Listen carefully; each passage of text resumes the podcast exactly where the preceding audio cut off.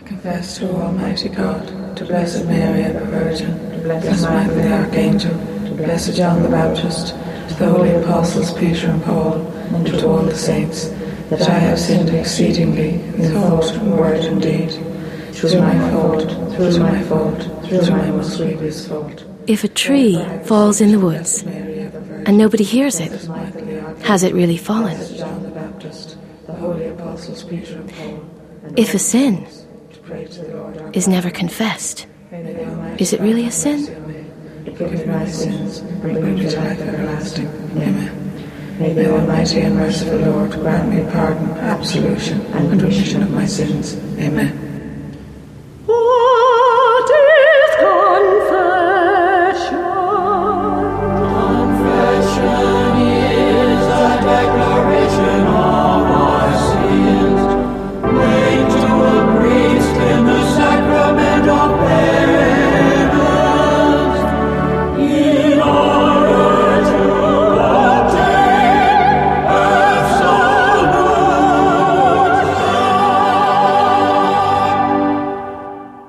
What is it you want to tell me? Freud, Sigmund Freud, who launched psychoanalysis and initiated it, would have argued that the psychoanalyst had, in a certain sense, to be a father confessor, in a certain sense, to be an educator, in a certain sense, to be a friend, in a certain sense, to be a doctor.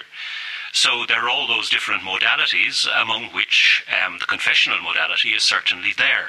Initially, at least, what you see or what you find yourself in when you go to a psychoanalyst is a one-to-one, private, confidential situation in which you, generally speaking, are telling the psychoanalyst things that you perhaps would not tell your closest friend and things that perhaps are difficult for you to talk about.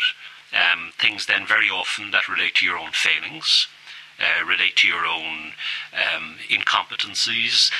Above all, in psychoanalysis, the person is coming with a sense of pain. Sorry, you were saying? I'm talking about sin. Sins are dark. Sins are they live in some dark corner. It was I think it was Jung said, all the old primitive sins are not dead, but are crouching in the dark corners of our modern hearts. A sin becomes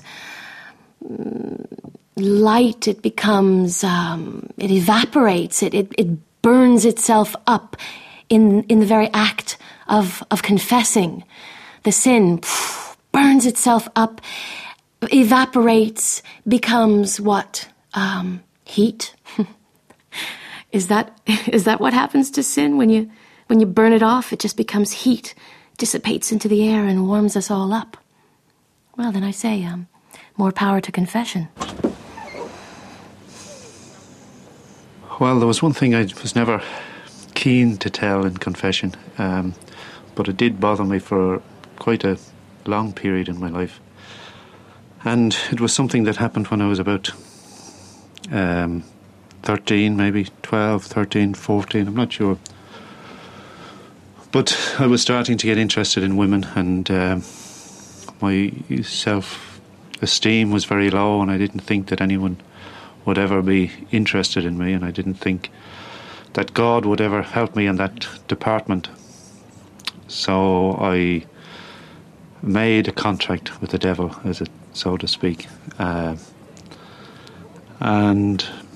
the content of the contract was that I would sell my soul if the devil would bring me a woman, and that I would have sex with this woman.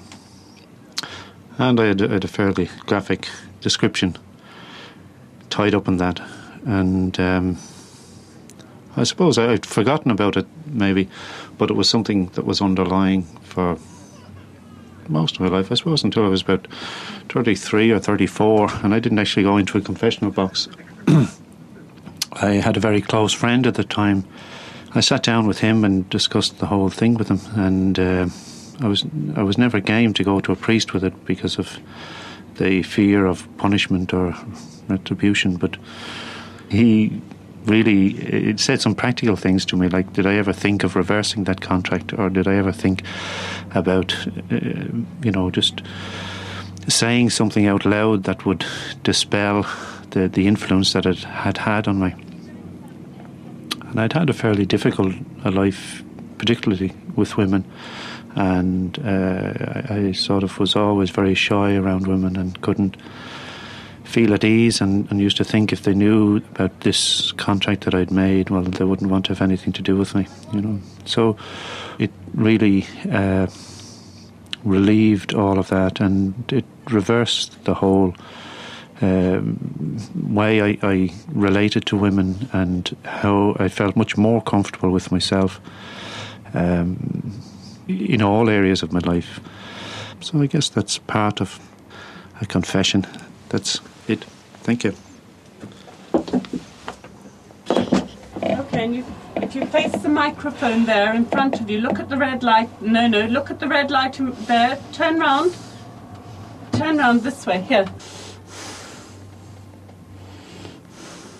Hello. Yeah, you can start talking when you're ready.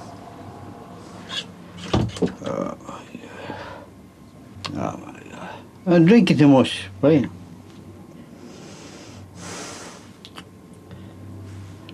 I'm not happy. My heart is broken. I feel... hang on.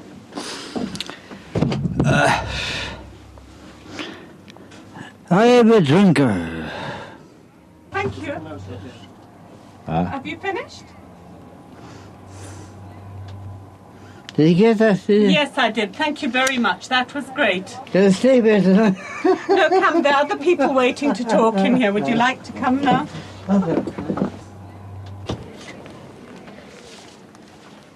Hello. I'm making a small confession that I did when I was a child. In my mother's house, sometimes there'd be money lying around, and if there wasn't anybody looking, then I would take some. I'm sure my mother knew, but didn't say anything. So if you do find out, ma'am, let me know how much I owe you.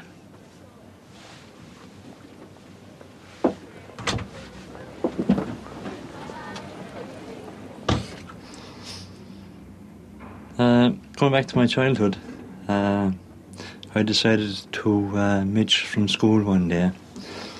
And as I was walking out in the countryside, I saw an orchard, and I had a look around, and I said to myself, there's nobody around, I would like to take an apple.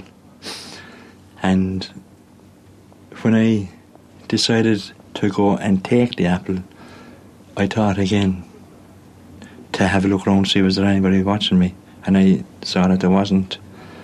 And then I realised that maybe that God might have been watching me. So that in itself was enough to frighten me, not to go in and rob the orchard.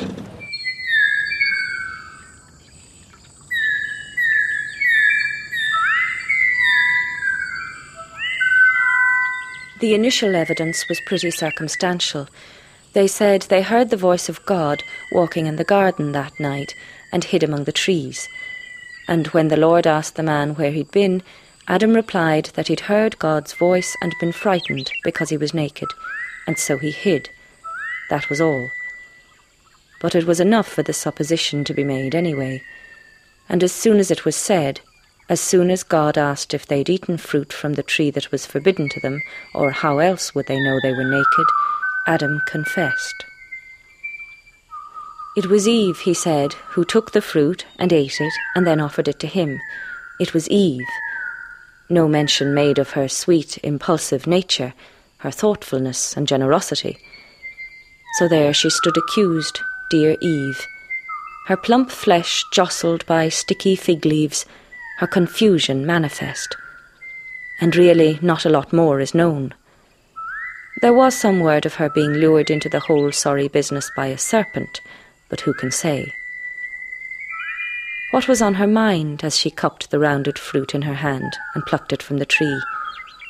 Did she grate her sharp little teeth on its wall, begging entry, or gnash straight through in more courageous style? Did she sculpt or slash her way to its heart? And was she shocked by its resistance, by the surge of spit in her mouth rushing to its tang, by its heady perfume and the soft pop of its juices? Why is original sin so cold? Original sin is so cold because it comes down to us through our origin or descent from Adam, the head of the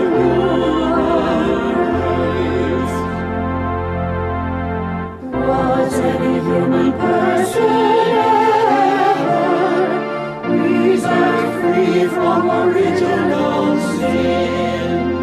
The Blessed Virgin Mary, Mother of God, was preserved free from original sin, and this privilege is called an immaculate conception.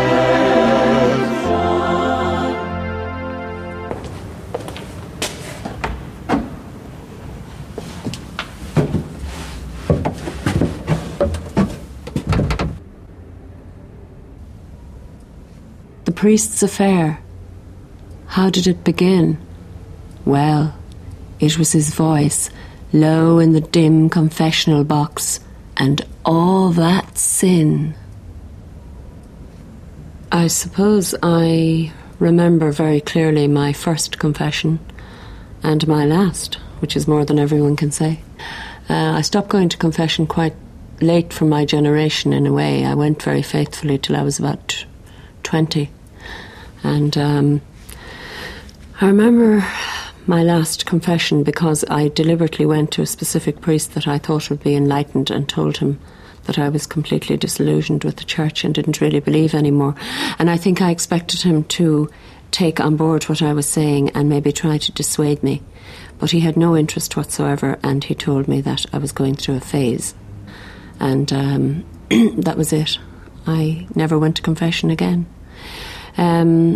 What I remember from when I was a small child, I was a very devout child, and I took confession very seriously. But one of the things that I think made me uncomfortable with it, long before I could intellectualise, you know, why I felt so guilty all the time, and the whole notion of sin and guilt and belief, the more the questions of whether I believed this priest had any power indeed to forgive my sins or be a mediator. Long before that, there was something else, which was that being locked into a dark confessional box with a man who whispered, there was a sort of horrible enforced intimacy about that. There was this thick darkness. And later on, when it came to the questions about specific types of sin and whether you had had impure thoughts, the one that we all joke about, there was a feeling of extraordinary invasiveness and discomfort. And I remember that prior to any other negative feeling about confession. There were 10 of us, 5 of us on each side of a church, in little boxes that looked like a wardrobe, sitting for 5 hours at a time without a break, and you would never even have a moment to breathe, and you got every cold, every flu, every cough, every bad breath, every garlic meal. You got the two of them coming into you from every side, and you got out of that box and your mind was sozzled, and actually you were dying for somebody to come in and tell you a decent sin, because what they told you was a list that they had learned at primary school. And it began, "Bless me, Father, for I have sinned. It is 2 weeks since my last confession. In that time, of course, 10 times. I told lies 3 times. I was disobedient to my mother and father 5 times. I was uncharitable in my thoughts 6 times. And I had bad thoughts 4 times. And I broke the 6th and 9th once." Now, the biggie was the one that they rattled out at the tail end, hoping you'd forget it. And that was the sexual sin, as they thought it was a sexual sin. People were brilliant at knowing how to minimise their sins so that the priest, who was seen as a tormentor and a judge, would be fooled. They knew that God would forgive them. They had no problem with God. It was this guy on the other side of the box that they had to get round. The truth is, I suppose, that I miss it. I'm sorry I don't believe in it anymore. I miss that wonderful sense that I still have, because obviously I haven't developed very far along these lines, of I really believed the image I had before my first confession, which was this wonderful shiny white soul which would be blackened by sin And I always thought of that sin as a big, dark blob of ink. Maybe somebody told me that, or maybe it was a vision of things to come. But I really believed when I went in that my soul would become this wonderfully pearly, shiny thing, sort of like the moon. And I wish I still believed that. Maybe somewhere I do still believe that. I think the end of confession was the end of innocence. And maybe that's the price. Wash, wash me clean.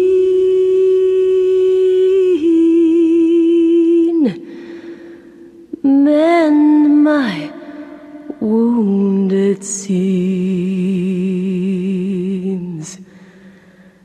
Cleanse my tarnished dreams.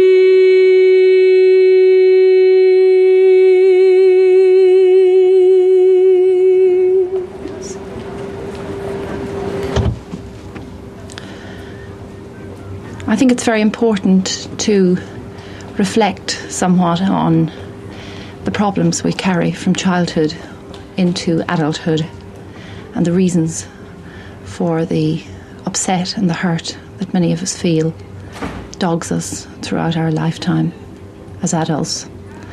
Many of us have successful lives and supposedly happy families, but carry the blackness of a dichotomy or a depression in life, which we have to come to terms with sooner or later in order to move on. In my own life, I had an incident which set off a deep hurt in me at the time, but ultimately led to secondary behaviour in my family, which continues to this day. We are, as they say, a dysfunctional family. That behaviour in the past was sexual abuse in my childhood, which was conducted towards me and my sisters by a Catholic priest who was a trusted member of our community, but more importantly, a close and trusted friend of my family. My family never knew what happened because we conducted ourselves and lived our lives as very successful middle-class people. In my own life, everything was purportedly on the outside going very well, but in the inside, I always felt that there was something not right. Today, I have addressed that fact. I have actually reported now the crime that was done to me, and I know that my sisters were also systematically abused, one of them from the tender age of 9.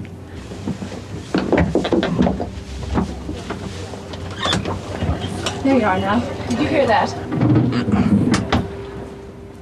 When I was in London about 2 years ago, I brought over a load of birth certs with me, you know, the families and a few relations and neighbours and friends of friends, and signed on for all of them. They're all the same age as me, looked at me. I got about £1,000 a week out of it anyway, you know, and didn't get caught. It was great fun, enjoyed it. It blew every bit of money, and at the time, you know, I was into, you know, mixing with the London scene basically, and at the time, you know, I'm a fairly handy car mechanic as well, so took a few cars as well, and that was it. Didn't get caught with that either, you know. I was kind of whistling Dixie, you know, but I just thought I'd come here and talk about it, you know, because, like, nobody knows who I am, nobody cares who I am, and I got away with it, and I feel good about it, and I probably might do it again because I got away with it. The end. Bye. Well, what do you make of that? That mainstream of Freud and Melanie Klein and Jacques Lacan, perhaps, their focus is on helping somebody to realise their own desire. Now, realising your own desire or actualising your own desire is, in some vocabularies, in some theological vocabularies, would indeed be to encourage people to sin. Because what you're trying to reach in psychoanalysis is precisely something that contradicts an ideology, or that goes against, and in that sense could be seen, as I say, as a sin. But there's a much more fundamental sense in which psychoanalysis does have a notion of sin. Because for analysis, the whole way in which a human being becomes a human being is fraught with difficulty, and in particular, with the difficulty of coming to terms with the demands and the desires of your own very own family. You're awaited before you're born at all by people who have all sorts of expectations.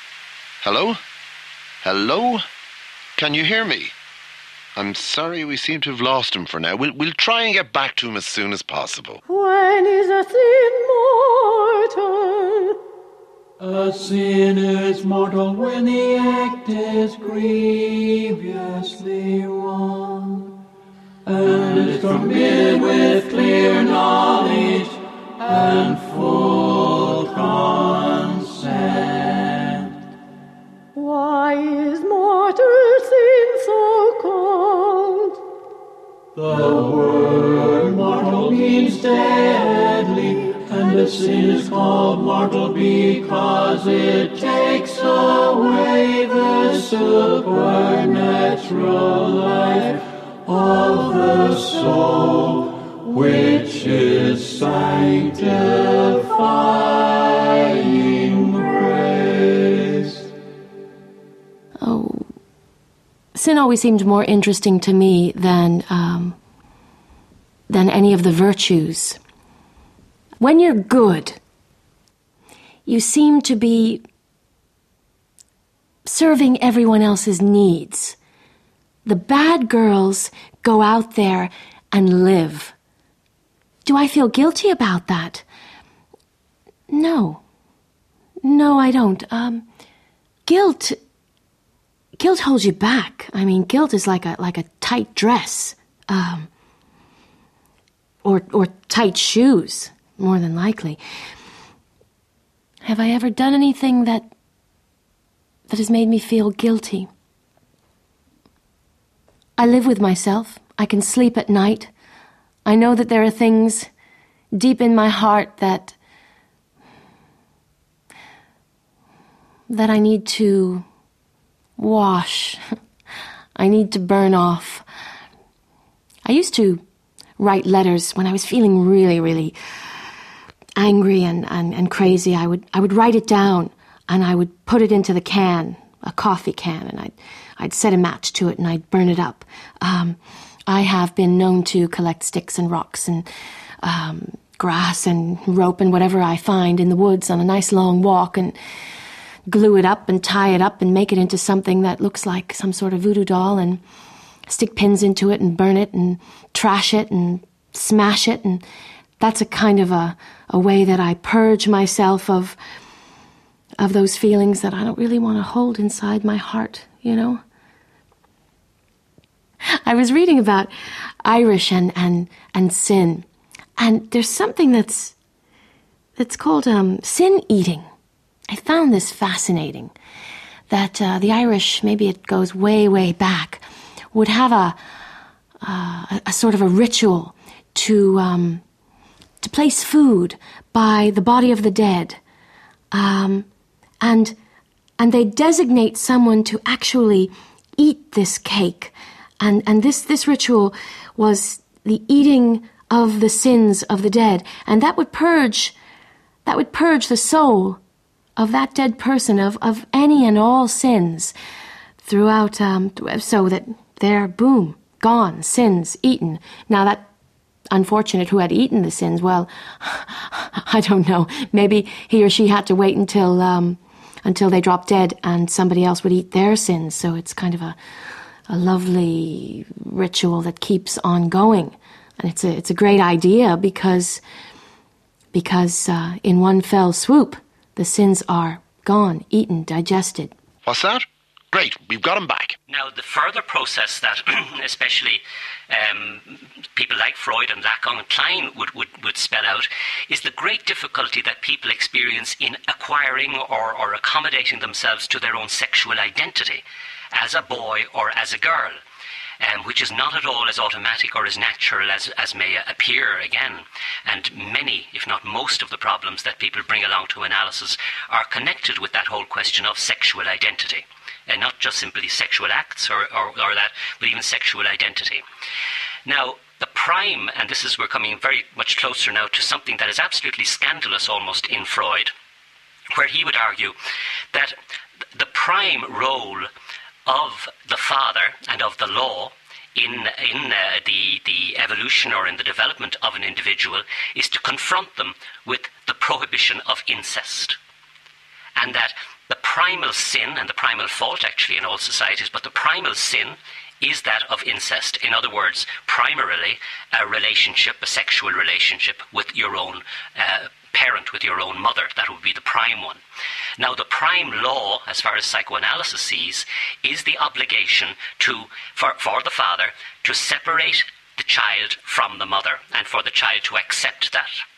Now, if I could just put it this way, to the extent that one has not achieved this separation, to the extent that one is tempted, therefore, to continue your existence in an incestuous position, you are always guilty. You always feel guilty.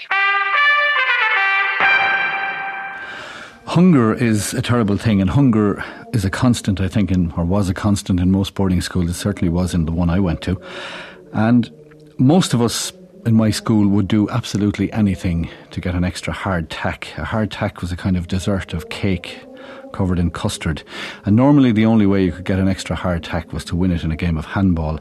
But once I was bet by three of my colleagues in school that for 3 hard tacks I wouldn't hear confessions. Now, hearing confessions in a boarding school, particularly the one I went to, was a very risky business. First of all, you put your soul in danger, we had been told, and secondly, and perhaps more importantly, you were also in danger of expulsion from the school if you were caught. But anyway, I thought that the prize was worth the candle and the risk. And I remember it was an evening, a Saturday evening in November, one of those dull, dirty, grey Saturday evenings. And the church in our school was lit by 2 lights. One was a 40-watt bulb at the back of the church, and the other was the red light which burned over the altar. I can remember that absolutely clearly. And I got into the church early, before any of the other students, and also obviously before the confessor arrived, and took up my position in one of the confession boxes. And I went through 2 confessions with 2 first years. Funnily enough, I don't have any recollection whatsoever of what they told me. I know it was all fairly banal stuff. It was, there was no murder, there was no pillage, it was just the normal run of things. I couldn't resist the power of the moment, and I do remember that I gave them each a rosary to say, which softened their cough, I think, and probably put them on the straight and narrow for the rest of their lives. And I escaped, I would think, by about 30 seconds by getting out of the confession box and back into the church before one of our priests arrived to hear confessions. I mean, I know if I'd been caught, that was the end of it, goodbye. The one thing, I did have qualms about it afterwards, which says something about what had been beaten into us or talked into us over the years up to that. I was in 6th year at this stage. I did have qualms about it, and I went back to the 2 first years before I left school that year, which was my last year there, and I told them what had happened. I think probably my qualms were that for some reason their confessions wouldn't be valid, and that they, and therefore I, would probably suffer in hell forever as a result of it. But I did tell them, and they took it very well. Didn't seem to be too taken aback by what had happened, and had a laugh about it. And I'd forgotten that completely until quite recently some of the guys who were in my school at a 25th anniversary reunion reminded me of it. Something I don't remember with necessarily great pride, but I certainly do remember with fear. The element of do we know we're forgiven is actually a faith element in it. And that is that we have to believe that what we're coming to here is a meeting, a communion with God in some way. So very many of the sacraments are signs, human signs, that represent the divine reality. And that's what we believe. Now, to put that in a simple way, we believe that what a sacrament says it does, it unerringly actually does. Confession, reconciliation, absolution is based on the scriptural idea that certain powers were given to human beings by Christ when he made Peter the first pope, and he gave him the keys of the kingdom. The keys of the kingdom shall be yours, and then further on, whose sins you shall forgive, they are forgiven, whose sins you shall retain or don't forgive, they are not forgiven.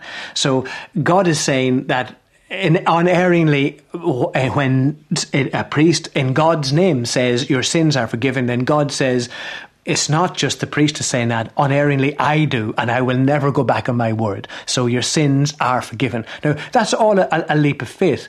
But it is, for those who have that faith and are gifted with that faith, it is a lovely way to be able to go to God and hear a human being in God's name say, your sins are forgiven. I think we need that. This was a really terrible thing to do. We had a nice old nun, very old nun, and she was getting a bit doddery, and we liked to play tricks on her, but my trick was a bit beyond the pale because I threw a spitball at her, and it landed on her nose, and it slid down her nose and went slap on the Bible. And then when the nuns came in to say, who threw the spitball at the nun, I wouldn't confess, and the whole class was suspended because nobody would tell on me. And eventually I had to confess and to get the class reinstated. But I was really, really sorry about that poor old nun because she didn't deserve it. And then my other true confession is a really mean and nasty true confession. This is a terrible one. My best friend had a mother with taste, and she used to buy her these beautiful clothes, really nice clothes. And my mother had diabolical taste, and she used to send me out in these like military-style silver button, horrible, horrible clothes. And I was so jealous of my friend that I actually went and cut the buttons off her coat. So Miriam, it was me, and I'm really sorry I was a cow, but I was so jealous. Okay, I'm finished. I'm an honest and open person. I have nothing to confess, and I think it's as a result of the way I was brought up. On my way home from school when I was about 8 years old, I found some apples, and I stuffed them into my school bag and ate some of them. And that night, my mum, when she discovered them in the bag, she, to put it mildly, she was very annoyed, and she threatened me that the police would take me in and put me in jail. So I went to bed very worried, couldn't sleep, and it taught me a lifelong lesson: you never take anything that's not belonging to you.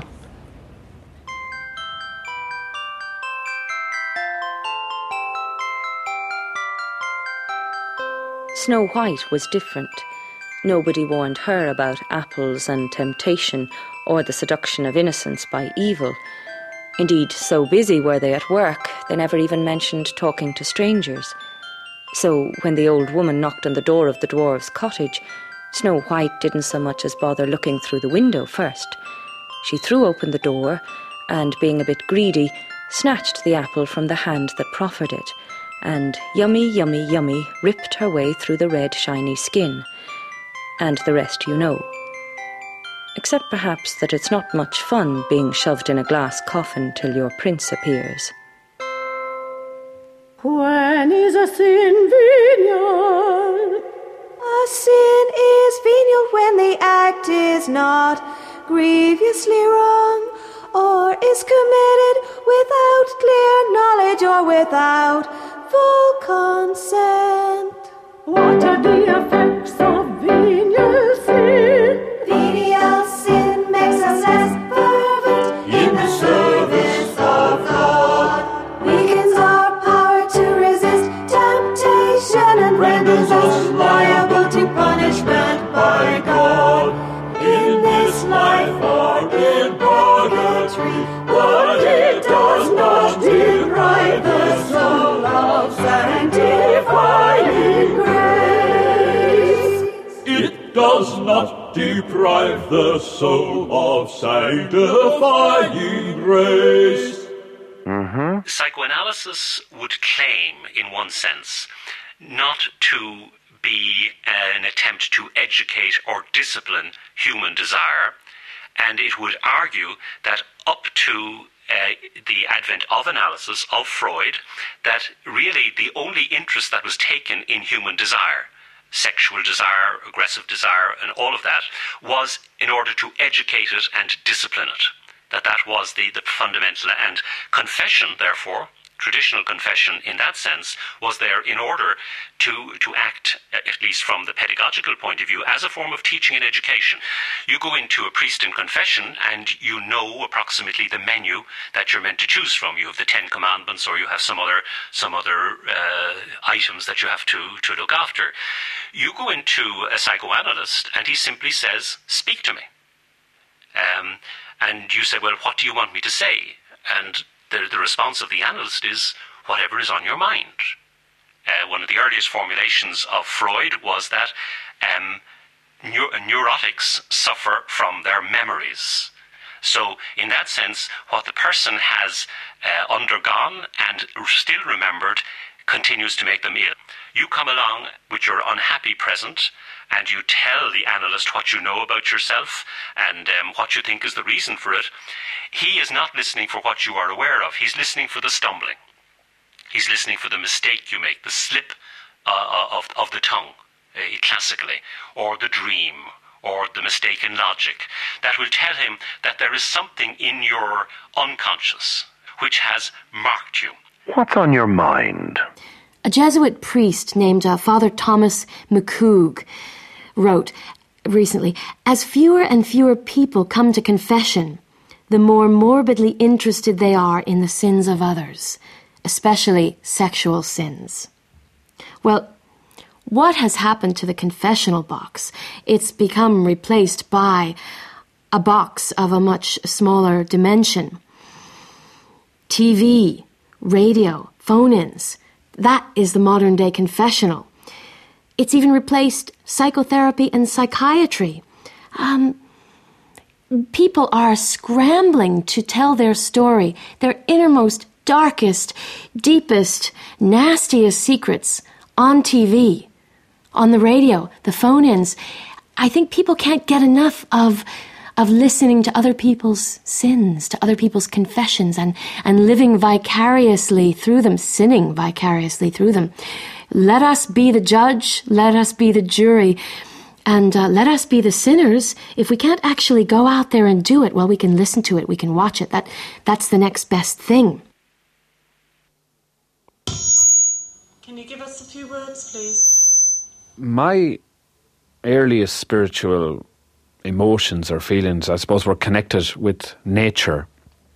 I was brought up in the country on a small farm in the west of Ireland. Thank you. You can start when you see the red light there in front of you. Come on. There was a tradition, very strong at the time, of May altars to Our Lady. Now, these altars would be a little statue, and you collect flowers, primroses especially in that month, but any of the wildflowers that were coming on at that time. And you'd put these at the feet of Our Lady. And you'd do this usually in the mornings before heading off to school. And this continued until we went into rehearsals for our First Communion and, naturally enough, First Confession before that. And when it came time for a sort of a trial run for the First Confession, we went down this Saturday and all headed into the confessional box. And it was a bit like that O'Connor short story where once you step into the darkness and the strange atmosphere of the confessional box, and this little hatch slides open and you see this kind of strange face half disguised by the gauze behind it of the priest. And I just made a hames of it. My mind went a complete blank. And the priest lost his patience, just ran me out of the confessional. And that was that. I had to get it right for the next time. Now, the problem was, on the Monday morning, the same priest arrived at our school. And we had been told very clearly that what happened in a confessional box was a very, very private thing, that the priest was, in fact, this almost like a telephone connection between you and God, a channel for your sins going one way and God's grace coming the other way. And you could actually, in the right state of mind and looking for forgiveness, you could probably confess to murder and it couldn't break the secrecy of the confessional. However, this priest appeared to have a word in my teacher's ear, and I know I was kept back after school. And punishment was fairly quick and immediate in the form of the cane. And I mean, when you walk away from that situation with your hand throbbing, you get it into your head that maybe this whole confession, communion and all the other stuff you've been taught is actually some kind of adult conspiracy between very powerful figures in your own community, which was your priest and your teacher. Thank you very much. Thanks. How can we avoid committing sin by practicing self-denial and by being earnestly for the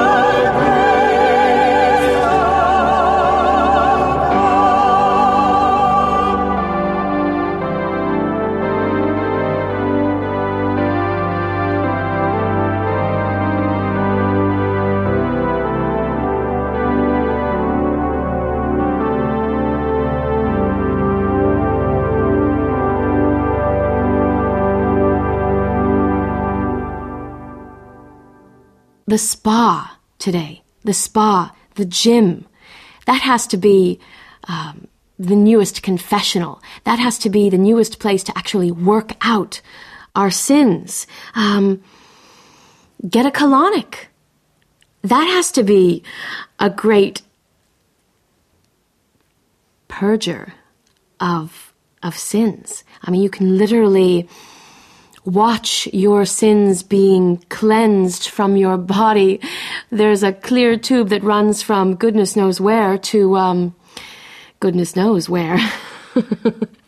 And you can literally see the badness being flushed out of your body in a colonic. We love that. We love that. It's a physical, it's a tangible way of watching ourselves being washed. Psychotherapy takes too long. You know, go to an aromatherapist and get healed. Go to a reflexologist, one of those flotation tanks. There's, you know, name your poison. I'm sure that there's an alternative therapist to cleanse it. I mean, the more you sweat, I suppose the less sin you hold on to. Oh my God, I am heartily sorry for having offended thee, and I detest my sins above every other evil, because they displease thee, my God, who for thy infinite goodness art so deserving of all my love, and I firmly resolve by thy holy grace never more to offend thee and to amend my life. If you enjoyed this documentary, you might like to listen to our other Documentary on One productions. Visit rte.ie/doc-on-1.